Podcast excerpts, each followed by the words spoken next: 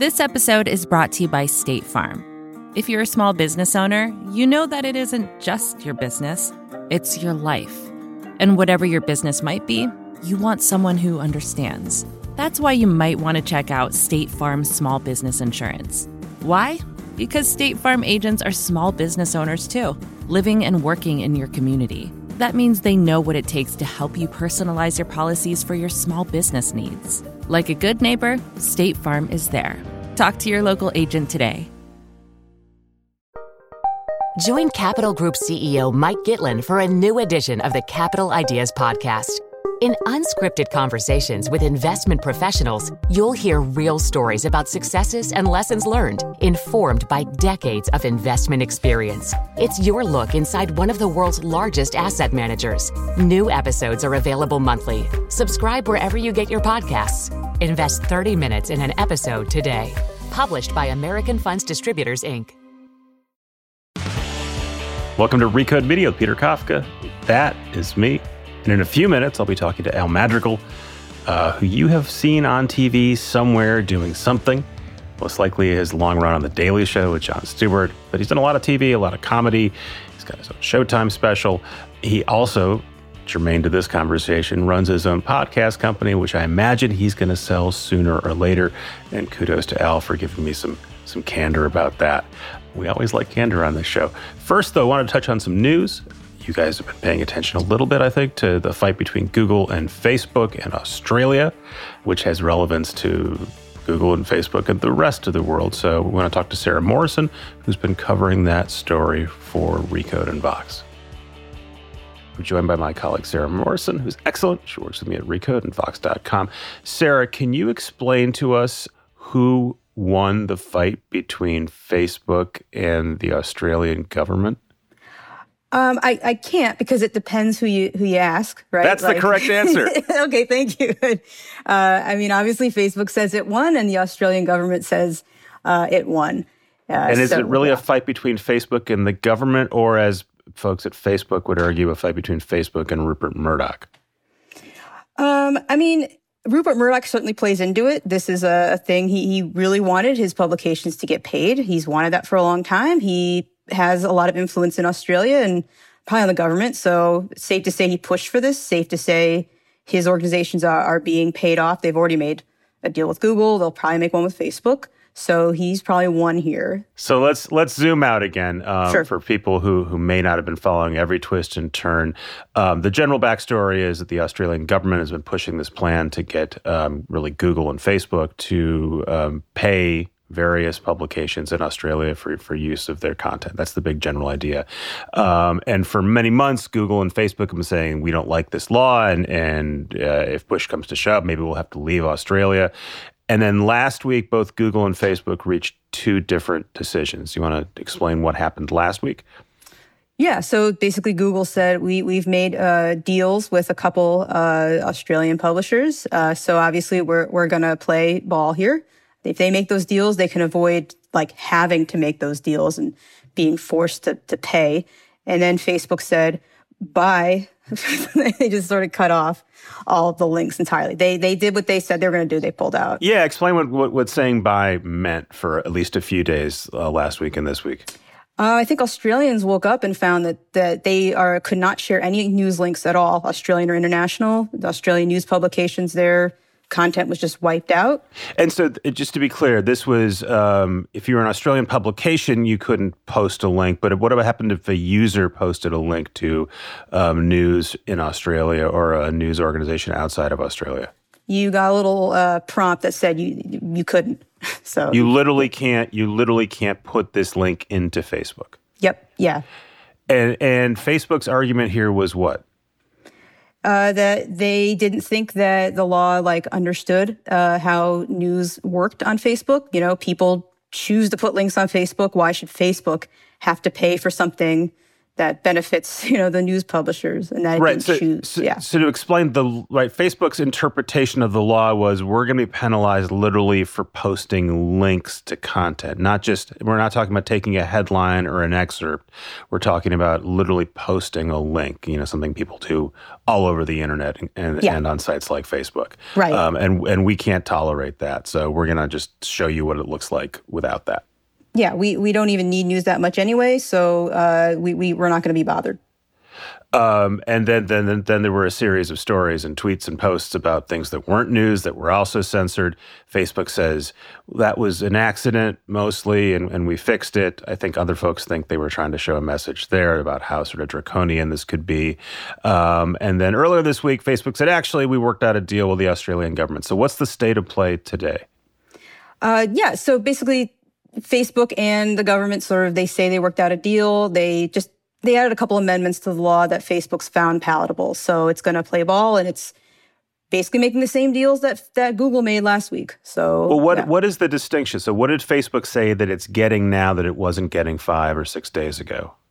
Uh, it seems like um, well, probably a little more power. Like it can make uh, deals outside of the law and therefore not have to make them, um, not have to be forced to make them not have to go in front of an arbiter if you know they can't agree to something with the media if they yeah the big issue that I'd heard was they don't want to be sort of forced into this arbitration. Right. Where if they can't reach a deal with Rupert Murdoch or any other publisher, that that, that an Australian government arbitrator is going to set uh, set some sort of rule. Um, yeah. And it seems like that was the issue. Um, yeah because Google had done this without the arbitration and they're paying tens of millions of dollars, maybe more than $100 million. Obviously, that's not financially material to either Facebook or Google. Do you think the big issue for Facebook and Google here is the specifics of the Australian law and the specifics of the Australian media market or precedent and what might happen in other countries around the world? Uh, well, both. I think the the other countries that are already, you know, saying they're going to make similar laws or already in the process of doing that. I know that the prime minister kept saying uh, of Australia kept saying, well, I'm talking to Canada actually right now, and they're very interested. Uh, obviously, it's in Facebook and Google's best interest to have as few of these laws uh, out there uh, around the world as possible. So I think they want to sort of play this game right so they don't have to keep uh, doing it. Well, yeah. I mean, I think what they would like, they're saying, is we want to cut these deals country by country. We just want to negotiate with each publisher and whatever publisher we want. And if we don't want to negotiate with a publisher, that's up to us too. And that's what we've done in the United States, right? Uh, by the way, um, when they announced their deal to to start paying publishers for their news tab, was it last year or the year before? It's all a flat circle. Um, it was at an event hosted by Rupert Murdoch's News Corp. It was Mark Zuckerberg and Robert Thomson, who runs News Corp, on stage together. It was very clearly a deal that that Murdoch had pushed for uh, and seemed happy to get from Facebook uh, in the U.S. Sounds like they're doing the same thing in the U.K. What we don't know is whether the model we're going to see in each country is going to be sort of the American model, where Facebook gets to set private deals with companies it wants to, or an Australian model where it's pushed and prodded by specific government regulation. Yeah, well, and even if in the Australian model, as we're seeing, it's still found a way to make the deals it wants to make pretty much the way it wants to make them. Uh, the Australian law gives it much more of an incentive to do that, but it's it's going to do that. Like Facebook for years has been rolling out different, here, we're going to pay the news, don't be mad at us, uh, sort of initiatives. I don't think any of them have worked out super well yet. It's it's kind of interesting, really. It's not very long ago that if you asked a Facebook employee whether they should be paying publishers for news, they would look at you like you had horns growing out of your head. Um, and Google, by the way, would make the same argument. Say, well, we're we're just you know we're some version of the internet, and or we're sending you traffic, and that should be enough. Um, and they pivoted pretty quickly and fairly recently the idea of saying, all right, here, you get a few million dollars, you get a few million dollars, you get a little less. We know you'd like more, but what are you going to do?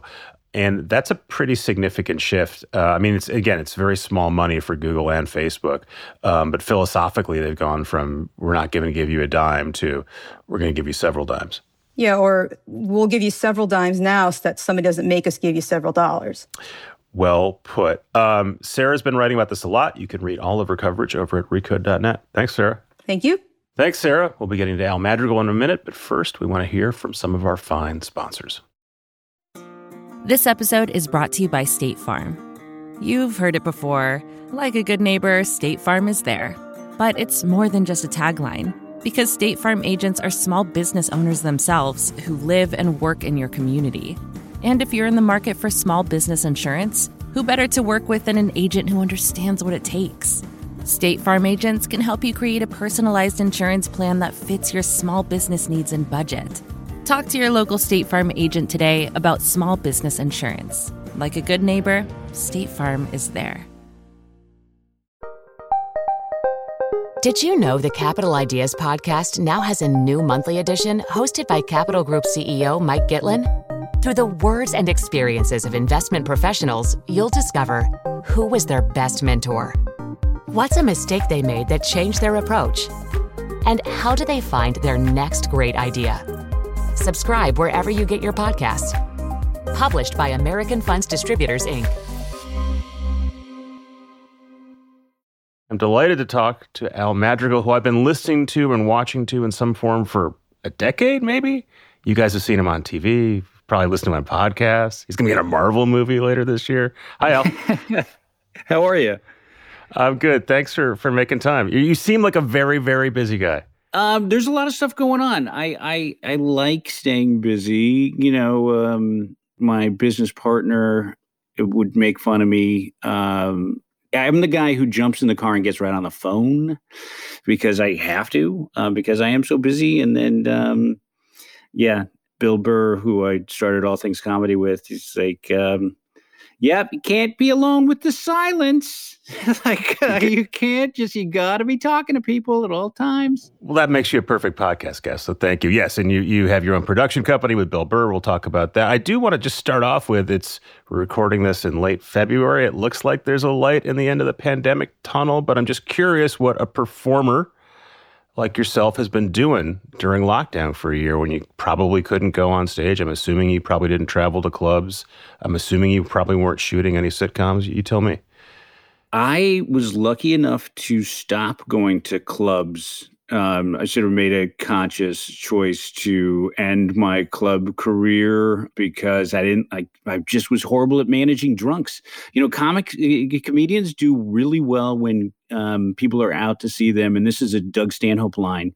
But when people are just showing up to see comedy, mm-hmm that's where it gets ugly. Um, so I had about, you know, I was I was doing well post Daily Show, which was selling out theaters, and it was fun. I was on the road with John Hodgman, having the time of my life, and then you know when you're going out on the road and you know 50% or 60 or 70% of the people are there to see you and 30% of the people just are there to see comedy. It, it mm-hmm. just it's not something i'm into. So and then i also have older kids. So i was totally i think D.L. Hughley uh, told me that he did not watch his children grow up because he was on the road.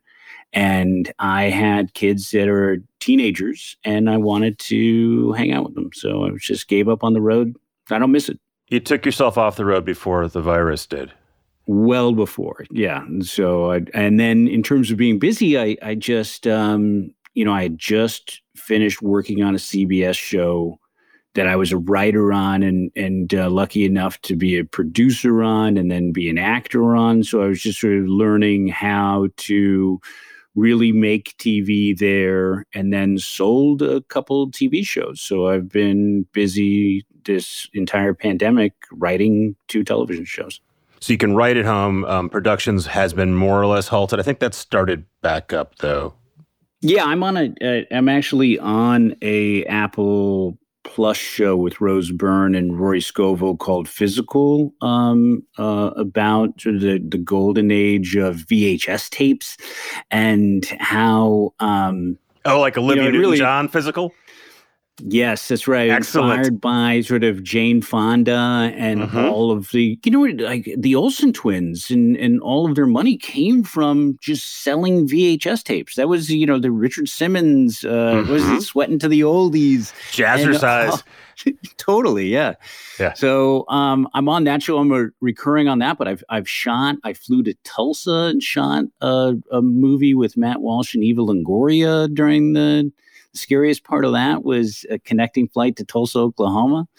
Um, but uh, uh, I get productions have COVID pretty well figured out. Obviously, I think most of your listeners have probably heard the Tom Cruise rant, but Yep. as, as long as everybody's keeping it safe, um, you know, I, I think they can go on. They stripped all the fun out of it.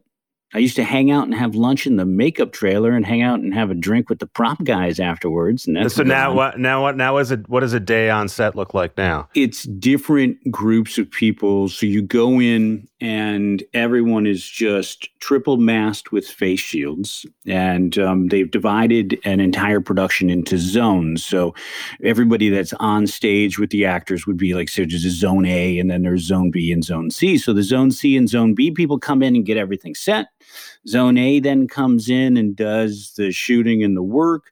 And then you spend time like I said, makeup trailer is is was the you know most fun that you could have on set because there's Mhm. music playing, there's people in and out, and um, now it, it looks like something from Contagion. You know, it's it's uh, it's all just everyone's wrapped up, and um, it's scary. So you've been able to work. Uh, like a lot of us are sort of at home, like I'm doing now, kind of kind of wistfully Yeah. pining for the office or for you know being able to meet people for coffee. So you have some of that, and then so so you're working, but it's not normal, and then normal comes back. When do you think? Fall, winter? I mean, we're all guessing. You're you're not Tony Fauci. I didn't have you on for that, but what's your sense of sort No, of no, no, when your work you- life comes I- back? I think you know me and my wife were just talking about this morning. I think LA numbers have gone way down um, to the point where like you know we have kids in sports, and so their uh, high school sports are think are coming back, and there's a road to that. Um, and so I think I've been saying August, um, and in the fall, you know, we have got everybody back in school. I think I'll personally, I'm a, I, I'll always be a mask guy in the supermarket, I, and uh, I think uh, I, when I go to a big public place. Like I'm a, a big sports fan, and so if I go to a basketball game or a football game, I can't see myself not rocking a neck gaiter uh, or something around. Um, That'll be really weird because I think I think there'll be a bunch of people like you who are going to be permanent maskers, and then a bunch of people sort of like situational maskers, and like they'll carry one around, and, and maybe like depending on who they're around, what their vibe is, like maybe I should mask up. Of course, it'll be too late at that point. That's the sort of funniest part about it. When I'm out on a walk, I live in sort of a, a little bit of an isolated area, and you'll rarely encounter people. And you're almost like you put on the mask when people walk by, but it just seems like a little bit of a diss, you know? Like you're like, oh, you look COVIDy. Ugh, I I put it on to make people feel better about me. I think is the idea. I'm trying Yeah, to make them that, less but I'm freaked out. also there's a little bit of judginess. That Yeah. you, it seems like you perceive judginess when you're like, oh, I'm looking a little COVIDy over there, and I will pop that on. So yeah, Yeah, it depends I'll on what part of Brooklyn you're in. Like you can, you can, depending on the neighborhood you're in, it's more or less uh, uh, masky. So if you go into Park Slope, they will definitely give you a stink eye if you do not, you're not double or triple masked. I lived in Park Slope for a bit. Yeah, it was. Uh, I totally get that. It was. Uh, yeah, I can tell. Yeah. It's, yes. Um, so you started in comedy late, um, which is It- interesting. Late. Like yeah, late, late in your life. yeah. Yeah, yeah, and for a comic, I mean, you know, big picture, not that late in life, but um, for a comedian, you know, typically people sort of start out of high school, or you know, Dave Chappelle started when he was fifteen or fourteen in Baltimore, and some of the great comics start super young. I started at twenty eight, always wanted to be a stand up, and then just got sort of sucked into the complacency of this family business. So we ran an HR company. Uh, it was we're a professional employment uh, company. We employ people to still exist to this day in the San Francisco Bay Area. employ people to work at other people's businesses. So you don't have the responsibility if it was through Vox, we'd employ every single person from yep. the president down to the file clerk. And um, then where you outsource your HR department. So I was miserable doing that and then started doing stand up and it sort of took off right away. And so so you knew you wanted to do it but weren't doing it. Um, what was the thing that got you sort of over the edge at 28 like all right, I'm oh, going to go on stage. At 26, I went to an open mic and to watch a friend and everyone was horrible.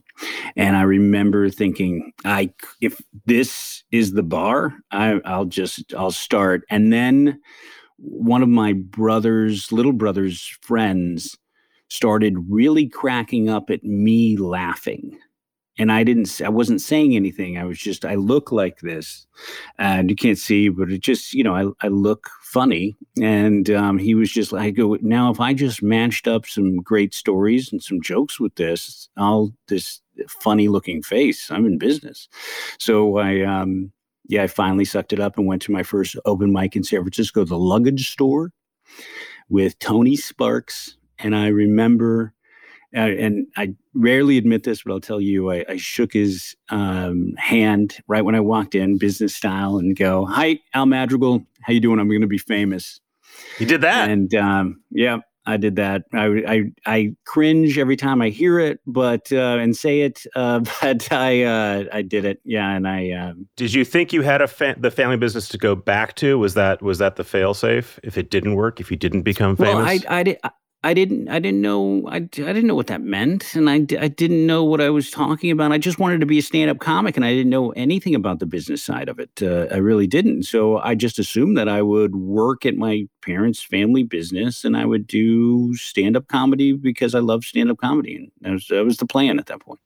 So I think we're close to the same age so that you would have got on what late 90s? Is that when you sort of were starting? Chronologically? Yeah, exactly. So 1998 was uh, the, the year. It was so, uh, it was May 1st, Tuesday, May 1st, 1998, I believe. So there'd been a big comedy boom that was kind of tailing off, but it was still the era where if you were successful in comedy, you got a sitcom, you got a holding deal. Yeah, was that I, was that what you thought you were doing? Because there was also an alt comedy did, scene going. No, didn't even know anything about the deals or anything. Again, yeah. just wanted to go make on stage, people laugh in an audience, and that was it. That was, who was your was who were, who was your who was your role model? Who did you want to be? I saw Patton Oswalt, who I still think is one of the great comics. Marc Maron, we were just talking about before we got on. Um, I would see Arj Barker, um, I'm not sure if you know Arj Barker, no. but I rem- oh my god, he's he moved to Australia and became this. He, we were the exact same age, but he started when he was 18. And I remember walking into the San Francisco Punchline and seeing him on a Sunday night showcase, and it was like, okay, that's the bar. Okay, uh, like that's how good we have to get. So San Francisco was a great place to start because on Friday and Saturday night, we called them the KMEL crowd, which was like a hip hop radio station in the Bay Area. Mm-hmm. And so you had to be smart and able to control a rowdy audience and have jokes and punchlines to go with the smart material. There was there was a really high bar with the comedians that sort of came before you, and then the the San Francisco Punchline, uh, the people that ran it, Jeff Wills, who's now the VP of of comedy for Live Nation, and Molly Schmink and Jimmy Cornette just didn't tolerate hacks. So you were just a, there was a high bar there. And how long into it do you go from this seems like something I want to do and I'm going to be famous too. Oh, actually I know what I'm doing. I didn't realize how much I needed to know, but now I've I've kind of figured it out. Is that years? It's it's it's a long haul. That's why with people who just want to be straight stand-ups, it takes a long time to have your point of view and know exactly who you are. And I'd say even moving to LA, I had no idea who I was as a comic. I think it takes you a good and there's a great book called Comic Insights by uh, Franklin Ajaye that he taught at UCLA and it has some interviews in there with Alan and Chris Rock and Jay Leno. And Jay Leno says it, it's the same as being a lawyer. It takes you seven years to get your law degree, and then another seven years to become a good lawyer. So I, I think it's the same. Um, it takes you a good 10 years. And so I became aware of you. I'm trying to think of the chronology. I think because I heard, we were talking about this. Uh, you used to go on Marc Maron's show. You were his neighbor. Uh, and that was a long time ago. And then I think after that, like after you'd been doing those, you went on the Daily Show. Do I have that right, or was it were you doing Daily Show yeah. before Maron? It was just no. I think I was. I became friends with Marc um, pre WTF, you know, and yeah. and um, you know, he would always come over between girlfriends, and uh, you know, like I got some screeners, and then uh, we'd hang out, and we I think we drove to a gig together, and it's like 2005, 2006, and so you know, well before Daily Show. Daily Show came in 2011. So I'm assuming that that pops you onto national consciousness, and that that's where like people on the street recognize you from being on TV. Yeah, especially in Park Slope. We were talking about Brooklyn. Yeah. Like you're walking down the street. I remember people pressed up against the window. Wyatt Cenac, who's uh, still a very good friend of mine, um, would tell me, he's like, man, you're living in Daily Show Central. Um, so it just depended where you were you know, Minneapolis, you know, there's sort of those, those cities you'd go to where you'd really get recognized. But, you know, prior to Daily Show, I was in a bunch of sitcoms. I was in, you know, I, I, I got my own show in 2003 with Cheech from Cheech and Chong, mm-hmm. and that didn't go. And then, you know, wrote a bunch of shows and tried to develop the Al Madrigal show for years and went on the road for years. It was just sort of hustling as a stand up comic and uh, actor.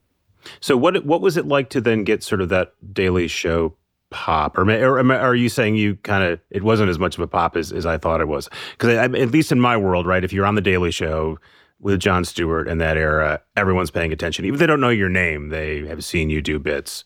Oh no, I remember being at the Emmys and looking at walking by Bryan Cranston and his wife, and Bryan Cranston goes, "Look, there he is." Like, and I was like, what is happening to this is insane. Like, and we'd go to, you know, going to those uh, DNC and RNC with uh, those conventions in 2012, walking down the street with John Oliver and Jason Jones and Sam Bee It's like, it was like rock star status. It was like nothing I ever imagined could happen. So it was, it was super cool. And then just you, you think about all of the people from that show that have gone on to other things. You sort of you can put people in different categories, and I sort of align with the. Um, the Rob Corddry, Nate Corddry, you know, the the Ed Helms actor bunch, you know, mm-hmm. and and um, but everyone's gone on to sort of carve out the career that they have wanted, I guess. It's I don't, like I don't every single I'm sorry, I was interrupting you, which is bad. This is the one problem with this is the one of the many problems with doing podcasts via via Zoom or Squadcast is, is yeah, I, uh, I feel much so more comfortable. I, I have I'm much more comfortable interrupting you in person, and that's the problem on, on online. Yeah, well, I I'm also just so uh, chatty that I'll just keep jamming through. You know, I have stories to go along with everything, but I think like it's um, everyone on you know it's it's at Saturday Night Live sort of. Um, dream maker, you know, factory that Jon set up. Everybody, um, you know, has gone on to do great things. What do you think about that format, the the satirical news show, which existed before, but he, you know, blew it up, and then everyone has a version of it. Uh, John Oliver is back on the air right now. Everyone was pining for Jon Stewart during the Trump era. Sort of his absence it was felt you could almost feel it. Do you think that format st- still sort of is going to be a dominant format for comedy in the years to come, yeah, or think, is it get replaced with TikToks and thirty second? Ephemera? No, I think there'll uh, there'll always be those shows. You'll always have, you know, you'll always have late night talk shows, and, and how people consume them will become, you know, they'll be watching the chunks, which they are now on YouTube the next day. You know, you look at Seth Meyers or Jimmy Fallon or you know, the, the Jimmys, and their their views or Jimmy Kimmel in, in particular, like is just the they're masters of digital, and what Conan O'Brien has done with Team Coco is amazing. Uh, so they they just sort of adapt, and you consume all of that content differently, but it always exists. I was talking to someone who worked on one of those shows, and he said, "I think even that YouTube era is is kind of going to be an artifact because it's too long and slow for a TikTok era for you know sixty seconds max, and you're you're swiping through, um, and that stuff almost doesn't really work anymore. It's too slow, which seems crazy uh, to describe a two minute YouTube chunk as being too slow." But you know netflix and hulu and you know streaming services couldn't be more popular. So there's got to be yep. that sort of middle ground and there's always going to be that entry point. You know you have these traditional gatekeepers set up which are now these you know networks and streaming services. And so there's got to be some sort of outlet for all of the creators who just want to upload. You know stand-up comedy specials is a perfect example of that you know because you're either on netflix which is like the, that sort of high watermark for everybody wants to hit.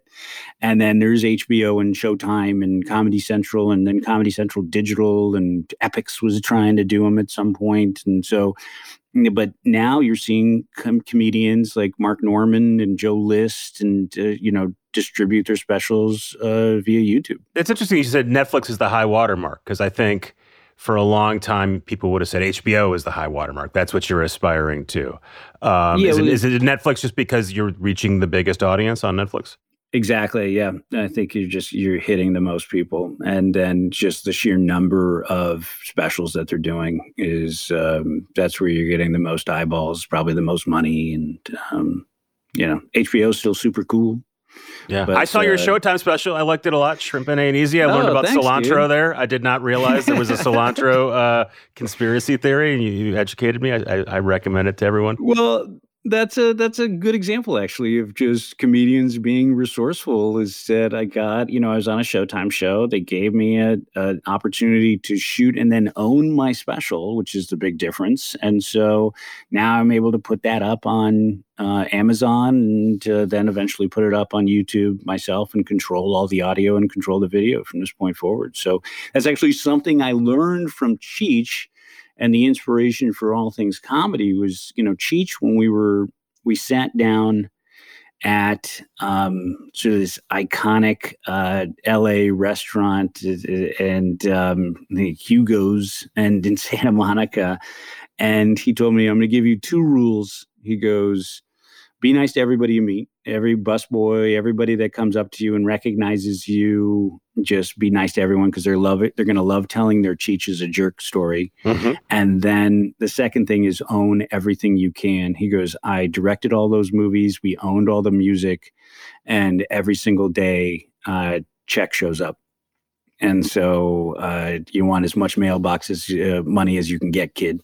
So let's and let's so, talk about business models. So right now, generally, if you're gonna like, if you do a Netflix, so you explain the, the economics of the Showtime special, which is you were working on a Showtime show and they let you do a do one and keep it. I'm assuming that's pretty unusual, right? I'm assuming if you do a Netflix show, Netflix wants to own the rights. Yeah, there's a um, especially now. I think initially, like I, I, believe Netflix does license some content, but to be like a Netflix show with that N, um, you you they own everything, and mm-hmm. so you're you're sort of selling that off. And I'm sure there's uh, early on there they didn't have the audio figured out, but I'm sure they they've figured out ways to control your audio as well, and it's all up for negotiation. So so, uh, yeah. so you've referenced all things comedy a few times. This is a production company, podcast network you formed a while ago. Oftentimes, you'll hear people talk about forming their own production company, and it's usually a vanity project. But this is an actual business for you. So, how did it start, and, and why are you still doing it? Because a lot of folks started and stop it. I was warned not to do it um, by I, you know, working in my parents' family business. Um, there was uh, this amazing um, neighbor named Johnny Grace in San Francisco who uh, invented a piece of the um, uh, yeah, ultrasound machine, first person gaming. Like he's just genius. Um, I went to his wedding and I was sitting, you know, it's like I heard him tell all these stories and I was sitting amongst all of these people that he was talking about. So he tells me, he said, um, you know, like, I don't know if this is the right move because you're going to be working your way right back into an office. He goes, You have the perfect job. And he was sort of right. Uh, I am working my way back into an office, but having a fantastic time because all things comedy started with me and Bill Burr ranting to each other in the parking lot of the comedy store in 2010 about the podcasting business and how just simple it was. And it was microphone, audience member, advertiser, and that was it.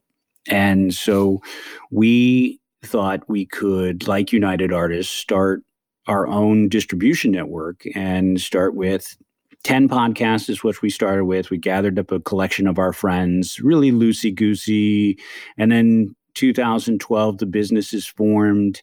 And, and the United Artists model was, right? That's Charlie Chaplin and those guys saying, we want to actually own the stuff we make. We want the artists want to put Correct. together the, the business. And so we'll own the stuff, not Columbia Pictures or whomever. Well, yeah, and then that ultimately um, was. I think it became tricky for them because they all wanted to be stars still. Right. Charlie Chaplin wanted to still be the the superstar. I think comedians are you know, a little bit more realistic, and then podcasting. You know, we, we can podcast. We can do anything we want till the end of time, and now we can just self distribute. But we grow up to the point where we are now, which is we have you know close to 50 shows and we're the number one comedy podcast network in the world. Um, we're took our advertising in-house and then about three years ago took on a little bit of angel money and um, we hired our president and ceo uh, who has a branded entertainment background. And um, we are a full fledged production company. So Netflix is now coming to us to do production services, which is amazing. We have a bunch of cool stuff happening. Um, Comedy Central gave us a big deal. We just actually had the Patrice O'Neal documentary right now is um, Killing is Easy uh, is uh, number one on iTunes. Um, and uh, that came out and it's available on the Comedy Central app right now but it aired on Friday night. So what what's the pitch to the the Netflixes of the world, and then what's the pitch to the talent, right? Because like you said, it's pretty easy to set up a podcast right now. Um, why should someone come work with you guys, and then why does someone hire you guys instead of going direct to the artist? So we, I, I, think the the foundation of our company is that we are um, so artist friendly to the point where you know we're we're actual artists. So the deals are deals that we would sign. Um, we set aside a portion of the company for the podcasters that participate with us. Um, so we don't want to get rich off their backs, and then you know we're clinking champagne glasses and like the end of trading places. Mm-hmm. You know, it's like looking good, feeling good, and then somebody's over. You know, uh, pissed at us. So we're we're trading on our relationships with all these other comedians. We're not doing it lightly. Um, so we are great partners. Um, we are the partners that we wish we had. We, we were just matching up with um, showrunners. We're agency agnostic to the point where. Um, you know, if you, I'm at CAA and I'm at Brillstein, and, and if I went out looking for a showrunner on a TV show idea, and uh, they would primarily try to match me up with CAA clients. Your agents and your managers want, yeah, they, they, yeah, they make exactly. more money if they can if they can connect you with their clients. Sure, and it's also they're feeding their clients' business. But with all things comedy, you know, Bill is represented at WME, and they've been fantastic, and he's represented at Three Arts, and they've been fantastic. And so, we're going out um, so if a comedian comes to us with an idea, we'd say, you know, who would be perfect for you is this person. I used to think that I was cursed with all of these sitcoms um, that I've been on. You know, I've been on 11 network TV pilots and, um, you know, shows. I was on About a Boy that went for two years, and I was on I'm Dying Up Here that went for two years, and I was on. But I've met so many amazing people along the way that I'm I'm using a lot of those relationships to help out um, you know, our friends. So how much of your day or your week is is running a business versus writing a new sitcom or, or acting? I juggle. It was just uh, the guy who helps me out as my writer's assistant was cracking up the other day because we do so many other things outside of this. And he's like, this is so exciting. Every day is different. And we, I just sort of juggle it all. Um, this morning, I am, you know, I was on uh, Netflix radio. I'm doing this podcast, and then I'm going to jam to work where I have a deal with HBO um, to make for pilot presentations, which is exciting. So I'm starting that production meeting. And then I jump right into meeting with George Lopez because we're starting his podcast on March 1st and then I go and pitch a TV show um, to with a bunch of creators that is, is, is, it clear to you when when you're doing uh, all things comedy business versus versus Al business? Well, it seems like it so bleeds funny. together. I had, stop, I had to stop going to all things comedy because I was working there and trying to write and set up in a, our little conference room writers room, and our president would constantly pop in and go can I talk to you for a second? Oh, exciting phone call just happened. You're going to want to hear this. And so, so and so just called. Uh, this is happening. So we, um, it's a lot going on, and I so, just have to sort of stay away. So, as you're well aware, there is a, uh, uh, little bit of a podcast M and A frenzy going on, uh, mostly from Spotify, but everyone else wants to buy production companies, buy talent.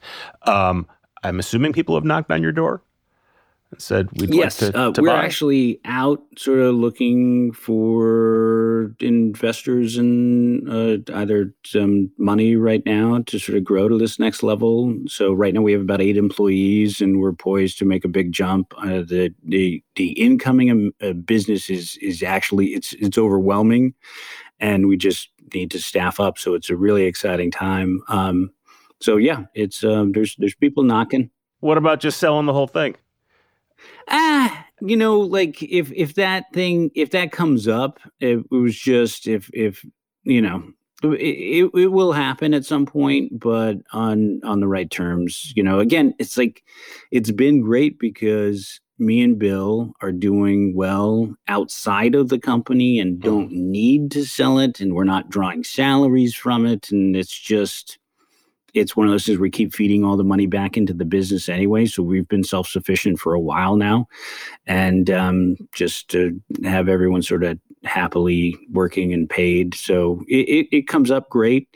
I just know that when we take, you know, we've taken our advertising in house and um, we're we're quietly sort of killing it. And um, so you don't you don't you don't you don't you don't pick up a trade and say, "Oh my God, Wondery sold for this much. What are we doing? We should we should turn around and sell this thing tomorrow." Yeah, no, well, I mean, look, you can't help but I mean, this whole thing was built on a dream, like any company, and there's all small business owners listening to this podcast, and and um, they know the the sweat that goes into it and the you know the upset stomachs and the sleepless nights. I was waking up at 2.30 in the morning every single night thinking about everything i had to do the next day and freaking out. Um, and so there's a lot of stress and you can't help but imagine like this you know end date of of cashing out. And i think that will happen, but it'll just happen on our terms, just like the whole business is sort of run on our terms. It's, well, good um, for you for having a degree of candor with me, because sometimes we'll have people say, "No, we don't want to sell." And you're like, "No, of course we're going to sell one day."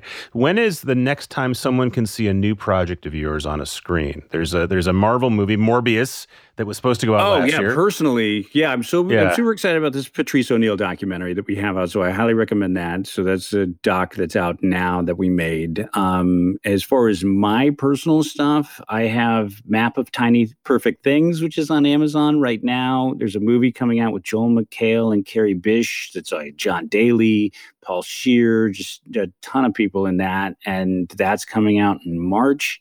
And then the big Marvel movie I spent, you know, um, did two and a half months in London filming.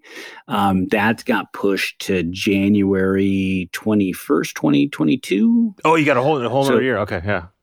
Yeah, it was supposed to come out in July. It was, it was supposed to come out July 31st in 2020. And yeah, it's been pushed and pushed and pushed. But um, I got to go see some uh, ADR and footage from that because I was doing, um, you know, voiceover work for it a while ago and it looks amazing. Is that, I'm assuming that's your biggest scale sort of project you've been on? Well, there was, uh, yeah, I, in terms of budget, probably uh, I was in night school with Kevin Hart and Tiffany Haddish. And then I was in um, the Ben Affleck movie, um, The Way Back. Um, have you seen that? Nope, I have not. Dude, you got to see it. It's great. All right, it's, all right. You make your ball. But um, he should win. He'd be nominated for best actor for that movie for sure. And um, anyway, so that is the biggest budget movie I've I've been in. Um, so excited about. All right, well, coming out. I got a ten and twelve year old kid, so we will see every Marvel movie. So I will see you on that awesome. screen one way yeah, or another. Yeah. Excited. You're a very busy guy. I appreciate you taking time, and it's been nice to meet you over the. Over yeah, the Peter. No, um, let's do it again soon. Thanks again to Al Madrigal. Thanks again to Sara Morrison. Thanks again to Joel and Jelani, who edited and produced this show. And also our sponsors, and also you. We love all you guys. This is Recode Media. We'll see you next week.